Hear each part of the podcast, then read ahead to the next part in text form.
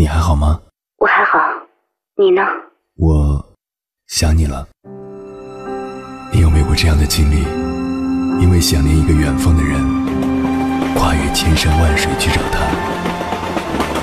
当你出现在他的面前，你发现他也在等你。好久不见。原来我们早已彼此守候。我是迎波，这是我们的故事。交通广播《心灵夜话》栏目，千山万水只为你。凌晨时分，让我收藏你夜晚的思念。看到一条新闻，合肥一女子辞职前找同事要回三百块份子钱，理由还很充分。她说，年前要离职回老家，以后结婚应该也没机会请大家去了。所以让同事把份子钱还给她。此事一出，引起无数网友的共鸣。才上班不久的年轻人觉得，刚刚工作，钱没挣到多少，人情却一直没有停下来过。也有人表示，自己这些年光出人情了，从来就没有收回来过，表示很不平。那么，份子钱到底是一种什么样的存在呢？社会学者、北京大学教授夏学鸾表示。份子钱的起源和农耕文化密切相关，那是生产力和生产方式都比较落后，盖房子、娶媳妇儿都是大事儿，仅靠一家一户难以完成，就形成了凑份子的模式。每户人家都送点礼，出点钱，帮助这户人家渡过难关，其实是一种原始的互济互助的形式。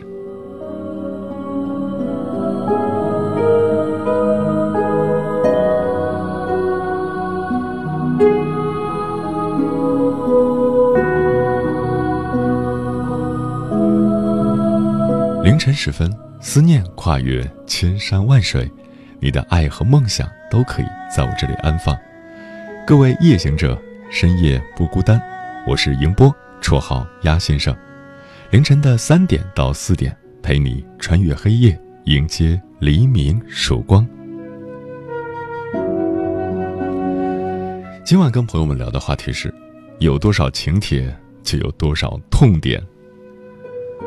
婚丧嫁娶自古就是人生大事，过去人们生活水平低，单凭一家人是很难做到的，于是就有了左邻右舍、亲朋故旧前来帮忙，有钱出钱，有力出力。从这个意义上说，这个风俗是好风俗。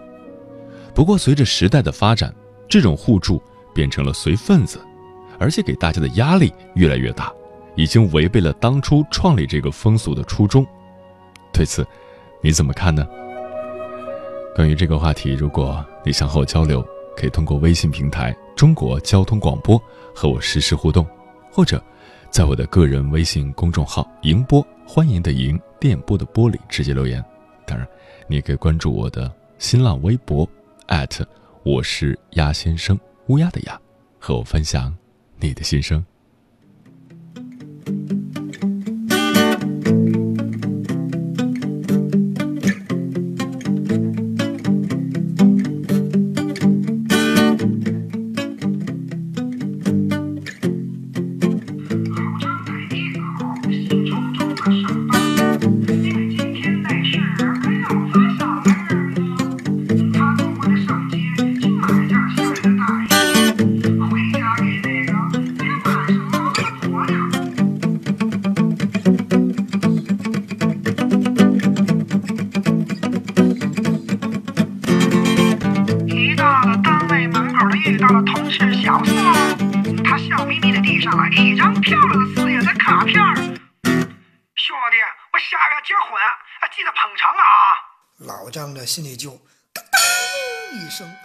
的神呐，又一百没了。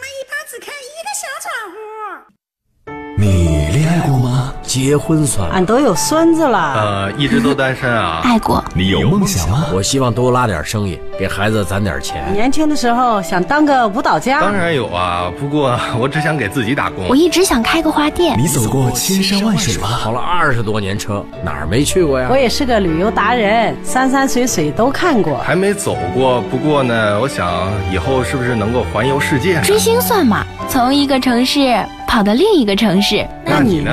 我爱过，有梦想，此刻依然在路上，跨越千山万水，奔赴与你在深夜的心灵之约。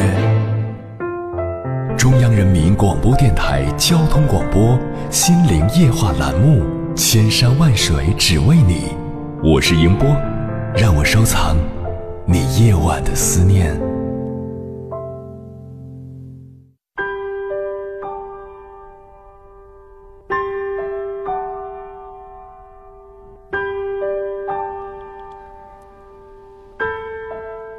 小时候，印象中需要随礼的只有婚宴、逢十寿宴，大家图的不是钱，都是为了讨个喜。最近几年，突然就出现了什么满月宴、百日宴、升学宴什么的，道理大家都懂，毕竟都不是傻子。三五亲朋赶个礼，吃个饭，联络联络感情，顺便把钱给赚了。看破不说破，到底还是人情世故、礼尚往来。对于收入不是很高的年轻人来说，面对朋友、同学、同事的婚礼邀约，应该如何处理其背后的份子钱问题呢？今晚跟朋友们分享的第一篇文章，名字叫《朋友结婚随多少份子钱》，作者杨小米。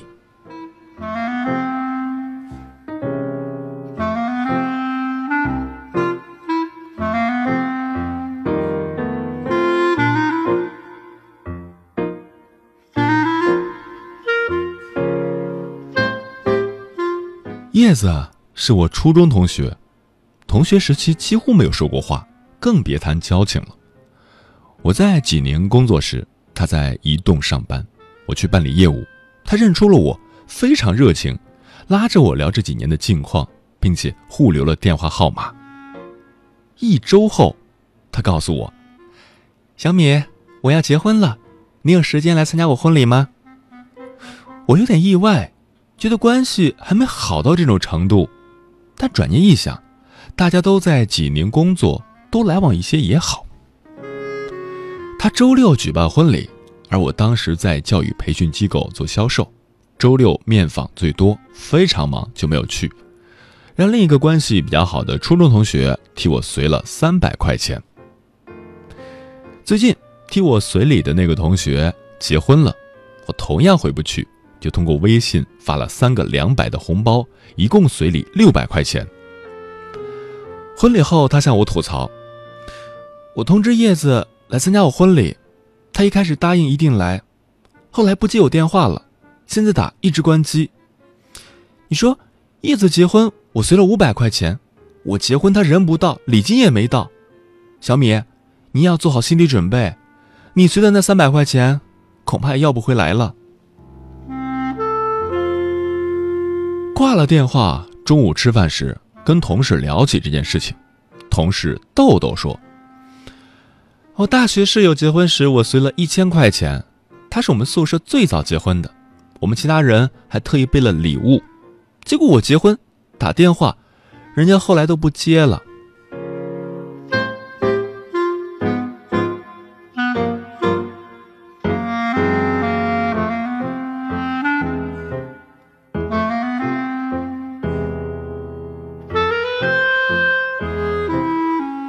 小峰，我高中同学，大学毕业，先在北京工作两年，后来回老家考了公务员。他说：“我工作前两年，同事结婚随了很多钱，现在很多人都失去联系了，估计要不回来了。我现在的单位也很奇葩，结婚生孩子随礼就随吧，结果升学宴也要随礼，爷爷奶奶去世要随礼，岳父岳母过六十大寿也要随礼，没完了。”接着，他跟我讲了他的一个奇葩同事。去年，他大老婆的儿子升学宴，我随了两百；爷爷去世，随了两百。今年他离婚了，二婚，我随了两百。二婚老婆的爸爸过六十大寿，我又随了两百。刚要通知我，他二老婆生孩子吃喜面。这两年光在他身上，我都随了四五次了。我一个工资才三千多。有一个月随礼随了四千块钱，都没钱吃饭了。自从小峰今年结婚后，他自己也想明白了，以后能不随礼的就不随了，免得自己的生活质量严重下降。现在我们的企业单位这个风气好多了，刘先生他们公司结婚只发喜糖不随礼，我们公司同事结婚。他们给大家发喜糖，大家一起凑钱请新人吃饭、唱歌，就当公司聚会了，也不用随礼。我问其他朋友，他们有的公司现在发请柬按部门发，大家随礼也是共同凑一份比如五个人凑六百六十六元这样的吉利数字。这种做法不仅可以少掏点钱，吉利的数字也算是对新人的祝福，可谓两全其美了。我个人也认为，同事之间凑份子是一个稳妥的办法，既安全也省钱。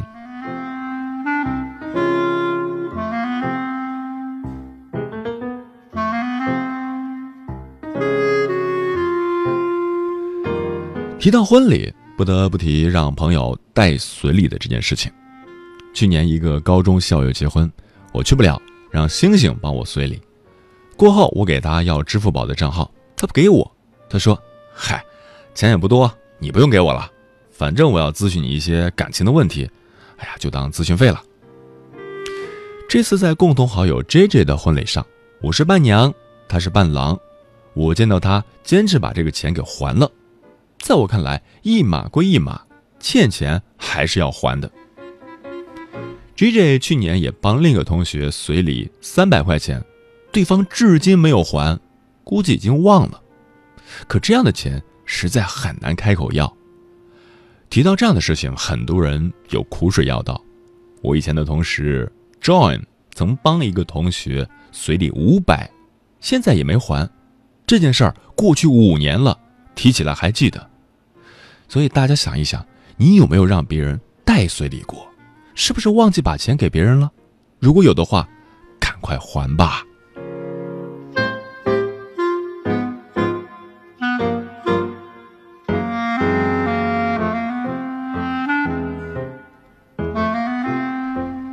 那，朋友结婚，我们到底随多少钱呢？我们结婚到底通知哪些人呢？其实，随礼是我们中国老百姓人情来往的一部分，是每个人都要面对的事情。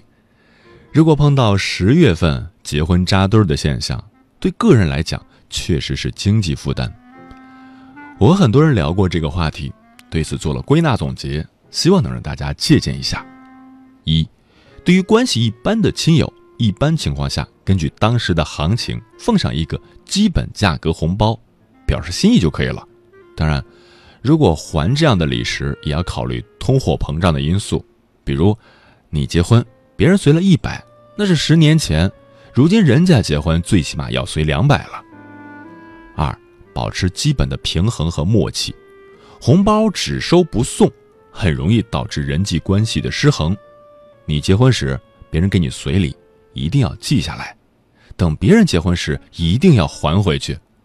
如果对方是已婚人士，你已经没有机会给对方回一份婚礼红包的情况下，一定要留意在其他机会或者场合中去弥补。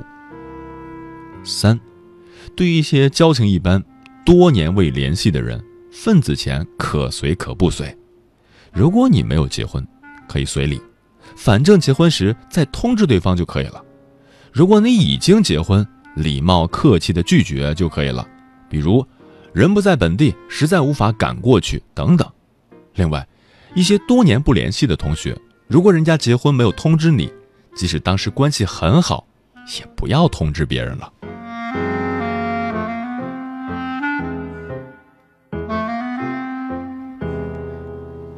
我自己对此的原则是，一定不要占别人便宜。朋友只要通知我结婚的，我一般人不到，礼一定要到，并且随出去的钱。我会有一个 Excel 表格记录下来，等我结婚的时候，我随礼的每一个人肯定会通知到的。但他来不来，不是我能左右的了。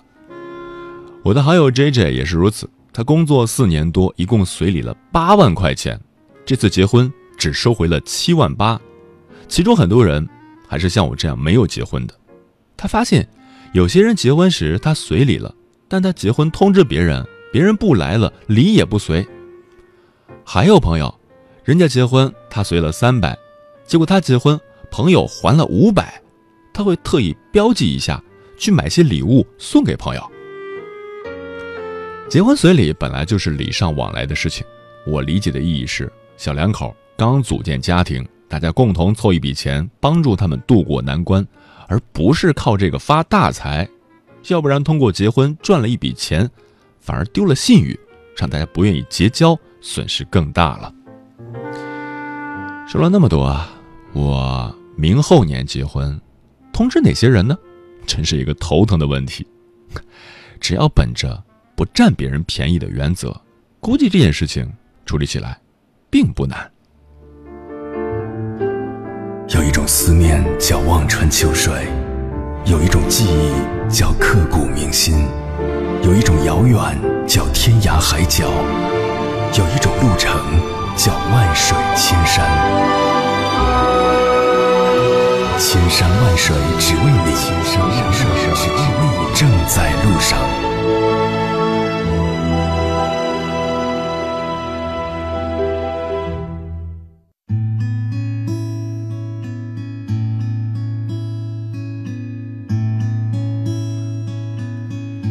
感谢此刻依然守候在电波那头的你。我是迎波，绰号鸭先生。我要以黑夜为翅膀，带你在电波中自在飞翔。今晚跟朋友们聊的话题是：有多少请帖，就有多少痛点。我们来关注一下份子钱这样一个社会现象。听友赵楠说，从以前的有钱出钱、有力出力的互助形式，到今天的多重功效，譬如关系、人情、面子。就拿我自己来说吧，每个月工资四千，按理来说，在我们这个西北小县城还算是不错的。可当如果遇到每个月几个婚丧嫁娶的各种随份子后，那就得勒紧裤腰带了。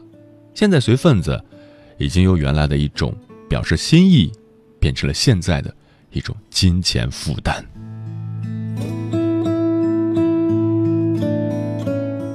是啊，以前是一种。最最朴素的互助的需求，你们家困难了，对吧？大家一起来出钱出力，互相帮助。等我办事儿了，你们也过来帮我。通过这种原始的互相帮助的形式，大家的生活都可以过得和和美美。但现在不一样了，现在更多的是成了一种人情的攀比。你随的多了，你随的少了，好像还不行，必须得。一个比一个高，而且如果是你随了，他没有随，又会想是不是我们的关系不够亲近呢？不过更让人感觉到无语的是，以前从来不怎么有联系的人，在互加微信后，突然就给你发了一个婚礼邀约，到底是去还是不去呢？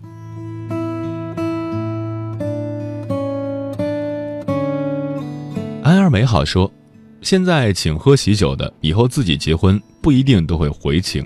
个人觉得，结婚请家人和好友就可以了，不是特别熟悉的人，请了也是让人家为难。”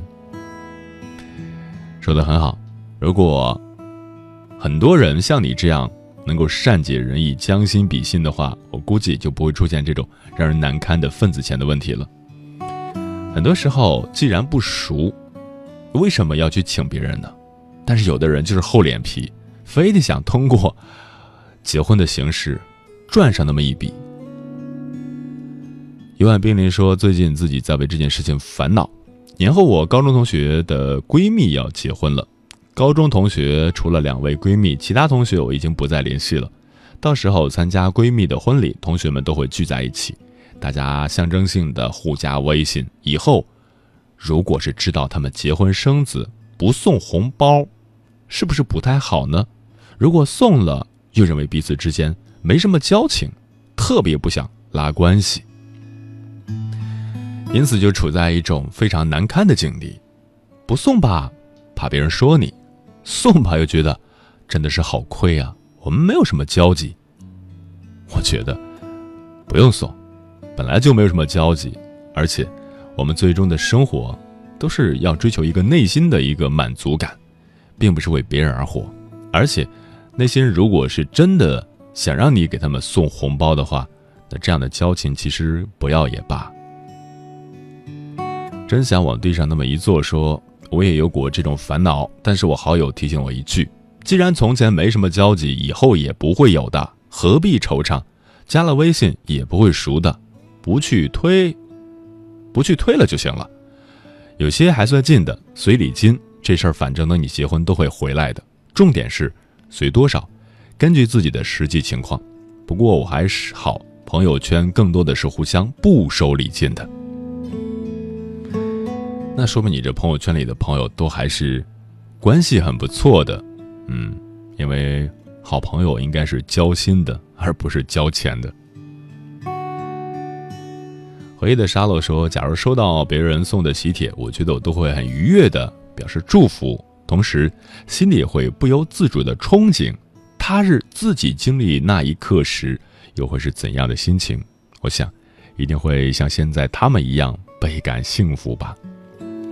是从婚礼的角度来表示一种期待，但实际上结婚是一个非常大的工程，两个家庭之间的协调，而且。”各个方面，对，从场地、婚礼的邀约、婚礼的进行，还有一系列的人情世故要处理，想一想都头疼。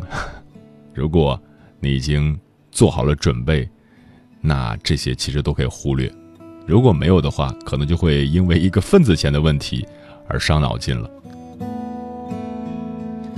有生之年若能相见，说。嗯，以前我对婚姻是很向往的，而现在呢，我已经没有想去拥有的愿望了。份子钱倒是送出去很多了，就是不知道有没有机会收回来。可能真的是因为对感情失望了，所以对婚姻也有一点点排斥。不过依然会送出份子钱，还是想把这份美好的祝福送给朋友。所以。我觉得你也是有机会去获得幸福的。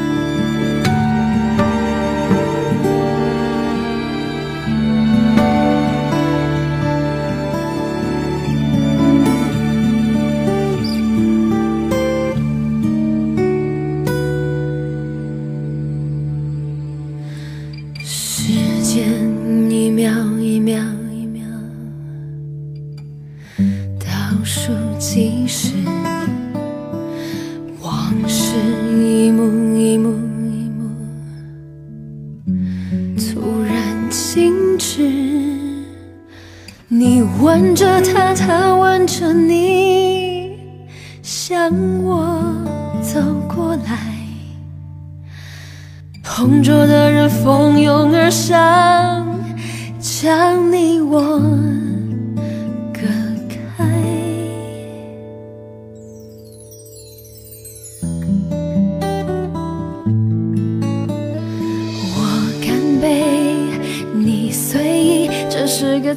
残酷的喜剧。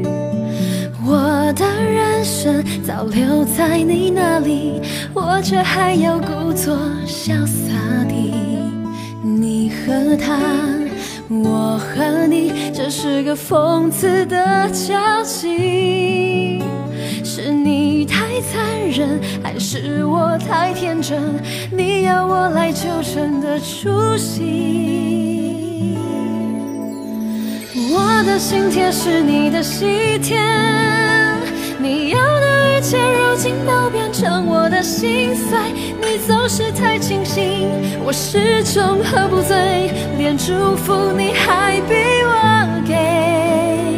你的喜帖是我的晴天，你要我举杯，我只能会尽我的崩溃。在场的都知道，你我曾，如今整颗心都碎了，你还要我微笑。